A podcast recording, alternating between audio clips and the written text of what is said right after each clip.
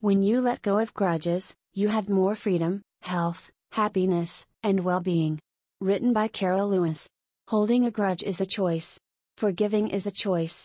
Valerie Clayton, Jerome Clayton, Victory in Singleness, a strategy for emotional peace. Holding a grudge is like holding that sack of rocks on your shoulders.